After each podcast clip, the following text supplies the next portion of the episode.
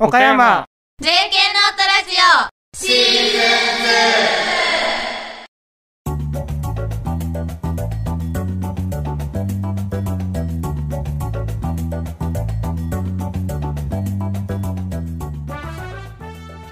皆さんこんばんは。岡山 ジェーケー ノートラジオシーズンツー、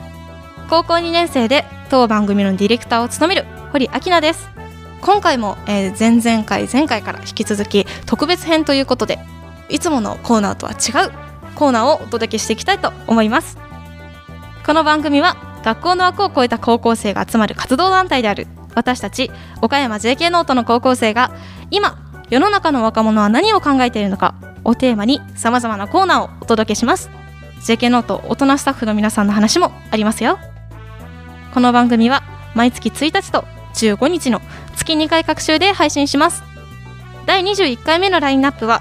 特別編なぜなに ジェーケー ノート教えてなんとか先生のにコーナーでお届けします。それではだいにじゅういっかいめの配信、張り切ってまいりましょう。岡山 ジェーケー ノートラジオシーズンツー。この番組は若者の成長をバックアップする一般社団法人 エスジーエスジー の提供でお送りします。岡山 ジェーケー ノートラジオ、えー、とたまにはね、私野本先生がしきりに入ろうかなと思っておりまして、はい、いつものね、あの岡山 ジェーケー ノート代表の堀明奈さんと今日は一緒にスタジオにいて喋っております。明奈さん、よろしくお願いします。はい、お願いします。はい、なんか今じゅうはっさい成人式いろいろ計画をしてるとかしてないとかしてるとかしてないとか聞くんですけれども、はい、どんな感じなんですか？えー、今ですね、昨昨昨年とさんねんまえからずっと、はい、えー、じゅうはちサミットっていう形でじゅうはっさい成人に向けて、はい、学生に向けてこう情報を発信していくっていうイベントをやってたんですけど、はい、今年ついにじゅうはっさい成人式を迎えることができましてですね、はい、えーまあ、迎えることがというか私たちが企画してやろうっていうことで今計画しております。はい、そうですね、もともとじゅうはちサミットっていうのを、あれは確かにせんじゅうきゅうねんどだからにせんじゅうきゅうねんどの年終わりだからにせんにじゅうねんだから、今ちょうどにせんにじゅうさんなのでさんねんまえに初めて、はい、あのアゲナさんたちの先輩たちがね、はい、じゅうはちサミットっていうイベントを企画をしていって、はい、でさんねんかん先輩たちがじゅうはちサミットを作り上げてきて、そのバトンを引き継いで今年ついにじゅうはっ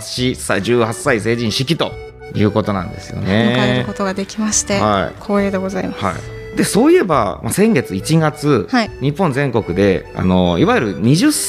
を対象にした成人式、はたちの都合そうそうそうそうの様子がいろいろニュース等で、はい、出されていたと思うんですけど、あのニュースを見てどんな印象を受けました？いや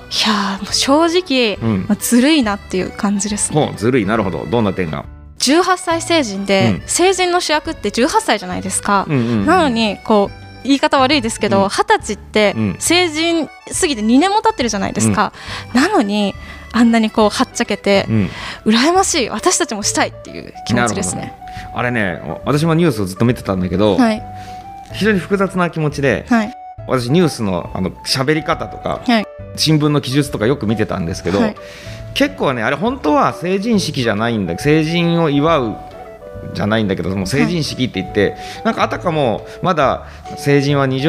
であるようなみたいな錯覚を覚えたりとか、うんうんうん、あの各市長さんとかね、各自治体の上の、はい、挨拶をする人なんかもなんかじゅうはっさい成人っていうのをとばかしてはたちの人に向けてのみたいな感じで、うん、結構じゅうはっさい世代スルーされてますよね。そうですよね、無視されてる、はい、政府が決めたことなのに政府が無視してどうするのっていう、うん、で唯一じゅうはっさい成人で、えー、スルーされなかったのが芸能人なんで、今年成人を迎えた芸能人は誰それですみたいなで芦田愛菜ちゃんとかがねされてたけど、うわ、複雑ですね。ねえ、なのでまあまあ世の中の流れはそうなんだけど、その世の中の流れに抗う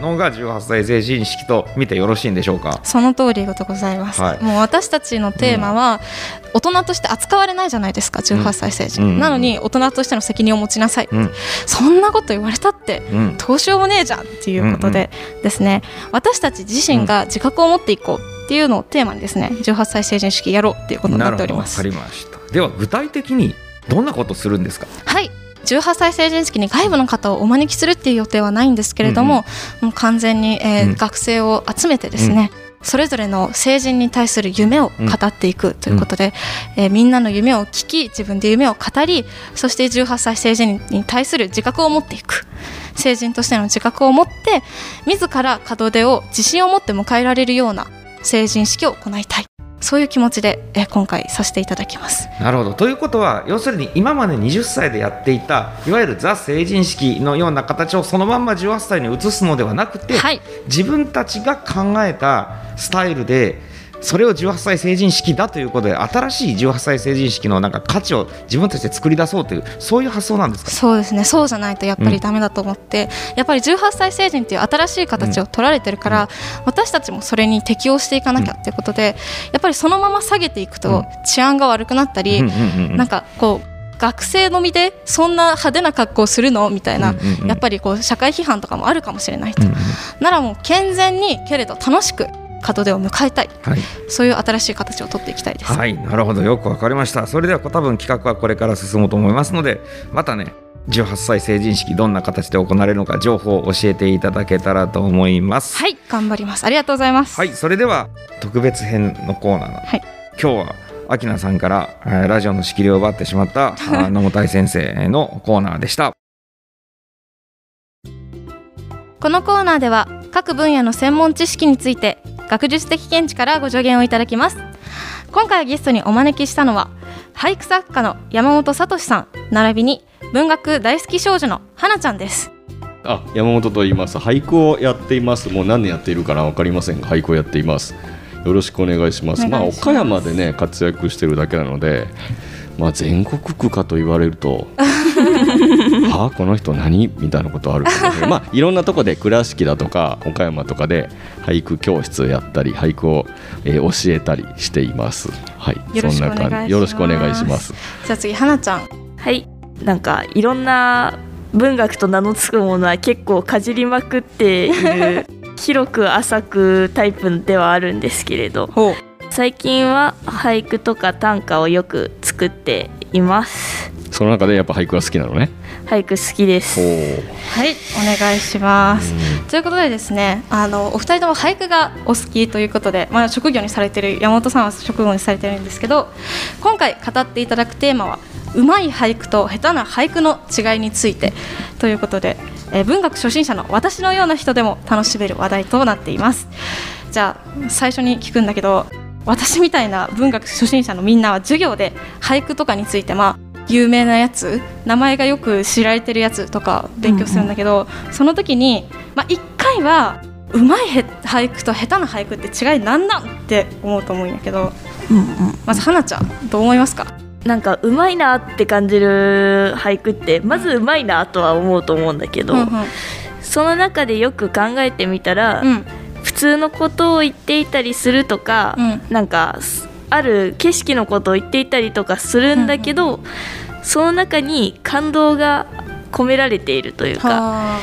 確かに切り取っている写真みたいになんか、うん、あの景色とかあの状況の一部を切り取っている中に、うん、少し感情が入ってたりとか、うん、感動しているみたいな、うん、そういうところがあるっていうのがうまい俳句なんじゃないかなって。なんかまあね、その見ている本人がその時に見て初めて自分がああこれってこうなんだなって思ったことをまあ言葉にするので、はい、まあ、どうしてもその作者の感情というか思いは当然込められるというか、うん、なんかそれがなんかこの伝わる時となかなかこう伝わりにくいよねっていうのがあって、うんうんうん、伝わるといいなと思いますね。こうあえて写真じゃなくて文字で伝える魅力っていうのは何だと。なんだろうね、難しいね。見える景色が人によってやっぱりちょっとは違ってくるってところかなっていうのを。なんかこう一個の俳句でも読み取り方いろいろあったりして違うと思うね。作者の人は一つの感動をこう述べてるんだけど、うん、その文字を読むことによってこうあこれはこういうことなんだっていう思想が一つあって二つあってっていうのが重なって、新たな感動が生まれていくっていうね。なるほど。いろんなところに、まあ、それがうまい俳句。じゃあ下手な俳句はどんなんだと思う、うん、えーそのまんま感情を述べてるだけだったら面白くないなとはこうちょっとこう説明してるだけみたいな、うん、美味しいな給食本当に美味しいなみたいな、あそうそうそうそう食べたいなとかね、食べたいなありがとうとか、そうそうそういただきます、なるほど美味しいなみたいな、まず言わなくても分かるよねみたいなやつ、うんうん、感じるというよりかは伝えてるというか、なんて言うんだろう、そうね、どうなんだろう、感動はしてない感じですよね。うーん、確かに。山本さんはじゃあうまい俳句どう思いますか？うまい俳句、はい、プロとしてプロ、まあ、うまい俳句って結局その花ちゃんが今言ってくれたように、はい、えー、と景色だとか、はい、物事を見て美しいなとか可愛いなとか面白いなと思ったものを五七五で全部でじゅうななもじの言葉にします、はい、でこれって作品として出してそれを目で見て見てる人が読んだ時に、はい、景色として確かに伝わるのよ。ところが、うんうんうん、俳句の面白さって、はい、その目で見たその景色を文字にした後に、はい、やっぱり写してるのはその作者のやっぱ心の中の風景なのね。心象世界というか、なるほど、だからね面白いのよ。だからその目で見た景色をそのままあの切り取るんだったらその携帯でカシャって写真撮ったら終われるじゃん。確かに別にわざわざ俳句にしなくてもいいよね、うん、なんだけどそれじゃ語れないから文字に起こしてその人のこの心の中の風景に行く方がかっこいいななんて思ってます。確かに写真だけだとなんかそれを書くにあたって背景とか何もこう感じ取れないけども、うん、俳句にすることによってあ、この人はこういう生まれだからこういう詩を思い浮かんだんだっていう、そういう背景も感じ取れる。なんか目だけじゃなくて、うん、目から見て一旦脳に移すみたいなのがあるじゃない。それをさらに一旦心に戻してから移すみたいなイメージなのかもしれない。なんかもうそれこそ心の中をこう空景を通して伝えてるっていうような感じだよね、うん、なんかこう言わずに伝えるみたいな、なんていうのかな、いい例えが見つからないけどまあ例えば可愛い女の子の写真を、はい、身近な友達の女の子の写真を私がバシャッと撮ります、はい、それって多分その子のことがすごい好きで、はい、この子のことがこの人のことが僕は好きで好きでたまらないんだっていう気持ちがその写真の中には込められてるのよ、うんうんうん、でそれを言葉にまあ起こすみたいな。なるほど。なんか可愛い女性を撮るのではなくてその子のことが僕はもうずっと好きだったんだっていう気持ちを入れてるんですよね、俳句って文字に。そうそうそう、すごいもうなんか俳句の魅力を語るみたいになっちゃったんですけど山本さんから下手な俳句ってどんなのだと。下手な俳句はね、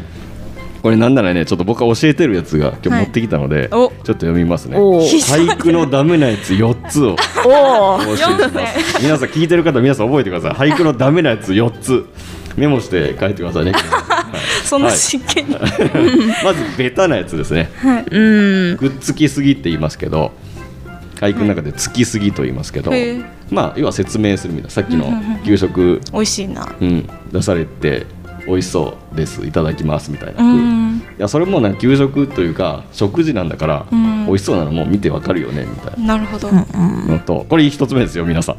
聞いてる方皆さんなんか感動ではなくて感想っていう感じ。あ、そうそうそう、説明とか、なるほど、まあだからそれはその句がもし出てきたら感想としてはでなだからそうベタなのはやめましょう、はい、でふたつめふたつめ、えー、擬人法です。え意外、なんかちょっと分かりづらくなっちゃうかもしれない、えー、なんか結構擬人何その擬人法の俳句って読みがち読みがちよ。これも読みがち、へえー、だから難しいのよ。擬人法とか擬人化することがダメじゃないんだけど難しい、うん、あうまいのは結構あるんですけど、うん、でもやっぱり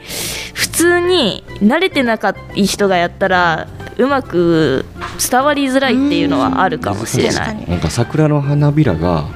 君の表情みたいだって言われてうーんみたいになるじゃん。ポエムっぽいですね。えーみたいになるじゃん。はみたいな。太陽みたいな笑顔だとか。そうそうそうそう。いいね。僕より全然いい表現。そうそう。そう難しいのよね。なるほど。はい。みっつめ、時間ない？大丈夫？いや全然大丈夫です。みっつめ、はい、ギャグとか受け狙いとかダジャレ、あ、川柳、それは川柳の域に入るかもしれないです、ね、なるほど。そうそう、やっぱ川柳と俳句はそこが違うんですね。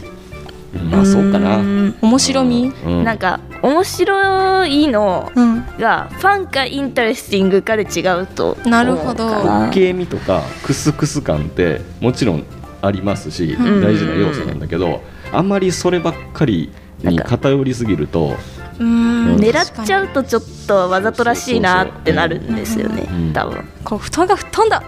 どうみたいな、こう、ね、周りに目線を向けてる感じが感じる。そうそうそう、うん、なんかうーんって感じね。なんかなんかさっきのちょっと前の話に戻るけど、なんかそう心象世界なので、うん、心の中の気持ちの中にその自分なりの笑いみたいなの、うん、人にどうって言われても、うん、あみたいな、あいいんじゃないみたいな、まあ、空気が違うってことですよね。そうそうそうそうね。よっつめ、それぐらいか。よっつめはもう簡単、時事ネタ。時事ネタ冷めますもんね。時事ネタがどう、マジか、なんか、うん、増税、増税、増税がどうとか、あ、なんかちょっと社会風刺になってしまうと、そうそうそう、あの芸術性がちょっとなくなってしまうっていうの。なんとかで、なんとか、なんとか自民党みたいなうん、こうなんかこう、うん、ちょっと織り交ぜるぐらいはある。そうそうそう、ありそういいのもあるけど、まあ、あんまりなんかやらない方がいいのかな。やっぱりその言葉が入っちゃうことで、もうじゅうなな音の中にそれを入れないとっていう意識が入ってしまっている時点でちょっとんっていうか、入れるんだったらもう本当に自然に苦悩を作ってる中で入ってきてっていうんだったら、それは確かに形になるかもしれないんだけど、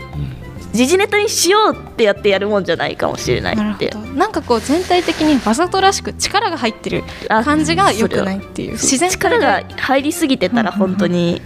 微妙だなって、うん、まあ、あ後から読んだ時にえ何これで確かに後から読んだ時にびっくりするよ自分でもね。なるほど。だからやっちゃいけないことは俳句では何にもないです、はい、だけど、うん、やめた方がいい。まあ全部それはまずいよねみたいな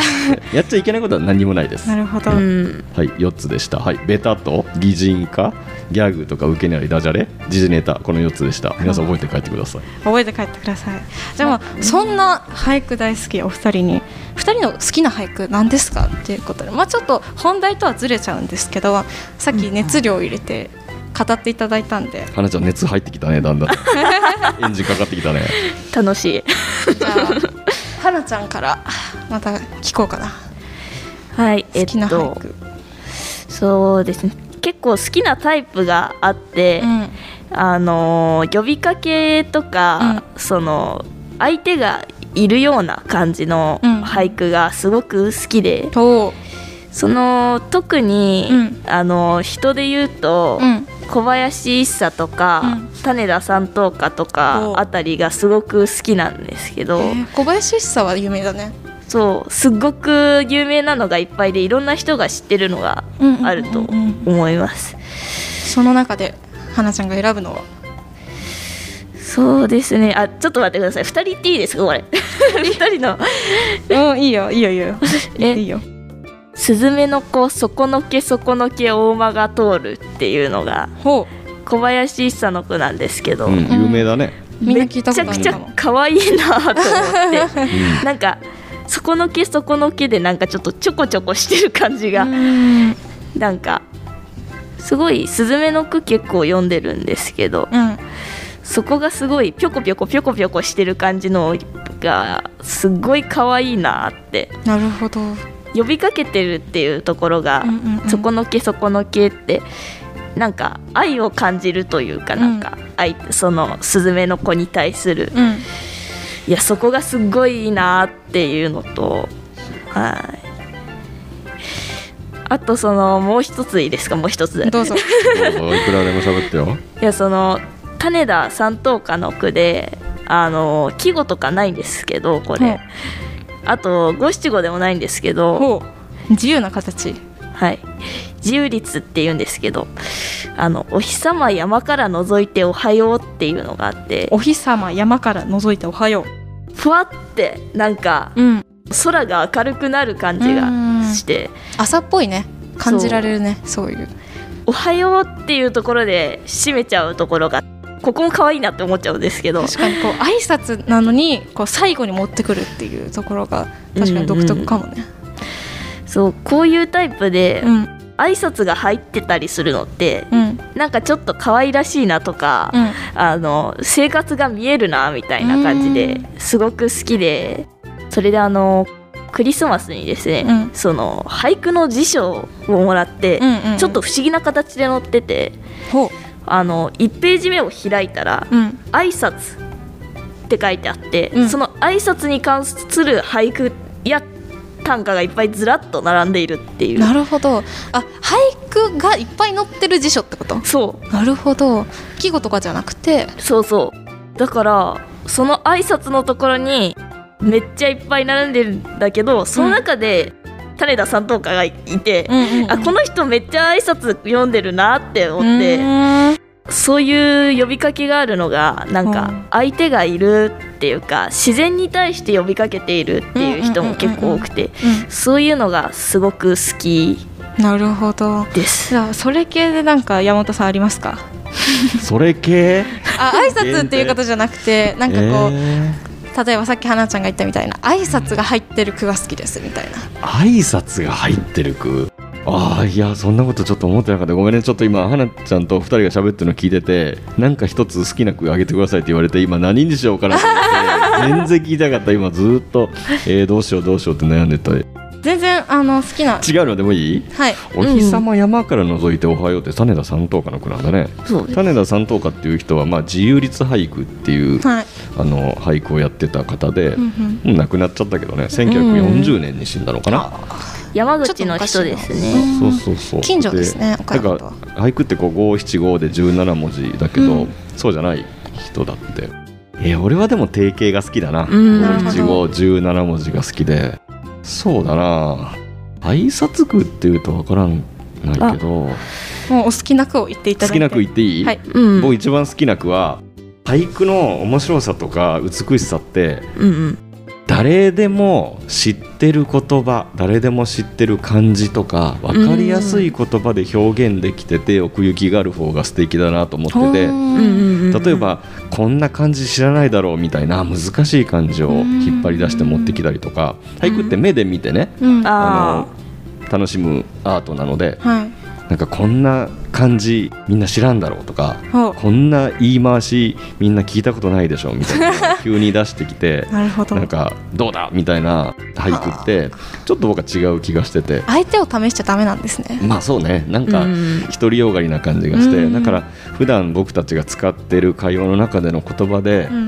俳句を作れる方がより素敵なのかなとちょっとどっか思ってて、確かにこう感動するときって自分がいつも使ってる言葉で、あこういう感動を感じたんだっていう風にそっちの方が咀嚼しやすいですよね、うんうん、と思ってて、うーんどうしようかな、悩むな。好きな句はお別れも出会いも春のピアノから。はあ、おしゃれ、すごい。どんな情景でしょう。確かにどんな情景でしょう。お別れも出会いも春のピアノから。恋人同士が例えばバーでピアノを弾いてる人に、うん、あ相手に出会って、で最後別れもそのバーでみたいな、なんかそういう感じ。すごいおしゃれだね、うん、私あのさ卒業式と入学式かなって。ああ、うわ、はい、帰ります。私はちょっと待って待っていいのよ。俳句って鑑賞の仕方に答えがないのよ。だからこういう風に分かれたでしょ今、うん、正解とか、あこれそれ解釈間違ってるよとか、そういうのないのが俳句だから、うん、だから面白いのよ。確かにお別れも出会いも春のピアノから、はい、学校という言葉とか体育館という言葉とか制服とか先生とかっていう言葉が何にもどこにも出てきてないのに、はい、学校の体育館のあの校舎の感じとか卒業式とか入学式のあのちょっと肌寒い緊張感のあるキュンとした感じって見えてくるでしょ。確かにこれが俳句の美しさです。さんねん生だったら生きたかもしれませんね。ちょっとさんねん生だったら分かってたかもしれないいやでもいちねん生にねん生にはちょっとまだ早かったかな。ちょっと早かったですねそっか、なるほど、はい、なるほど。いやすごい今今日はありがとうございました。なんかそのふたりの話を聞いてると、なんかいろんな俳句調べたくなる気持ちになる。なんかさっきおっしゃってたみたいな春のピアノからみたいな、こう綺麗な俳句、美しさを感じる俳句から、なんかそういうのってやっぱ授業に出てくる作者にはこういう背景があってこういう背景があってっていう風にこう堅苦しく語られてる俳句からじゃ得られないものだったから、やっぱりすごいあの今回のラジオ、まあ、ちょっと学校の授業ではそこまでね時間が足りなくて、あんまり俳句のことをやってもらえないんだよな、うん、教え込めれないんですよ。でそもそも学校の先生がそこまで俳句知らないよねそれはそう、なかなか身近に俳句に触れる機会がないっていう、うん、俳句ちょっとやろうぜみんな私の学校教えるよちょっとやろうぜちょっと文芸部ないけど俳句やりたい人を集めたいと思っていて、はい、やろうってこれね、そうこれずっと花ちゃん言ってんのよ、はい、だから僕も応援しててちょっと集めないのって言ってるんで今俳句会をじゃあふたりの中では盛り上がってやろうぜちょっと、はい、いいですね、岡山の俳句業界変えましょうなんて。それではリスナーの皆さんも俳句熱盛り上げていきましょう。本当ですね、ちょっと本当に集まってくださいね。なんか興味ある人は連絡くださいどんどんやりましょう。いかがでしたでしょうか。教えてなんとか先生、本日のゲストは俳句作家の山本聡さん並びに文学大好き少女の花ちゃんでした。このコーナーへのご感想やお便りは概要欄のリンクからよろしくお願いします。それでは教えてなんとか先生でした。いかがだったでしょうか。岡山 ジェーケー の音ラジオシーズンツー特別編、そろそろお別れの時間がやってきました。次の配信はにがつじゅうごにちにじゅういちじ頃を予定しています。詳しくはまたホームページや エスエヌエス などチェックしてくださいね。それでは次回またこの番組でお会いしましょう。ご案内は岡山 ジェーケー ノートの堀明菜でした。岡山 ジェーケー ノートラジオシーズンツー、この番組は若者の成長をバックアップする一般社団法人 エスジーエスジー の提供でお送りしました。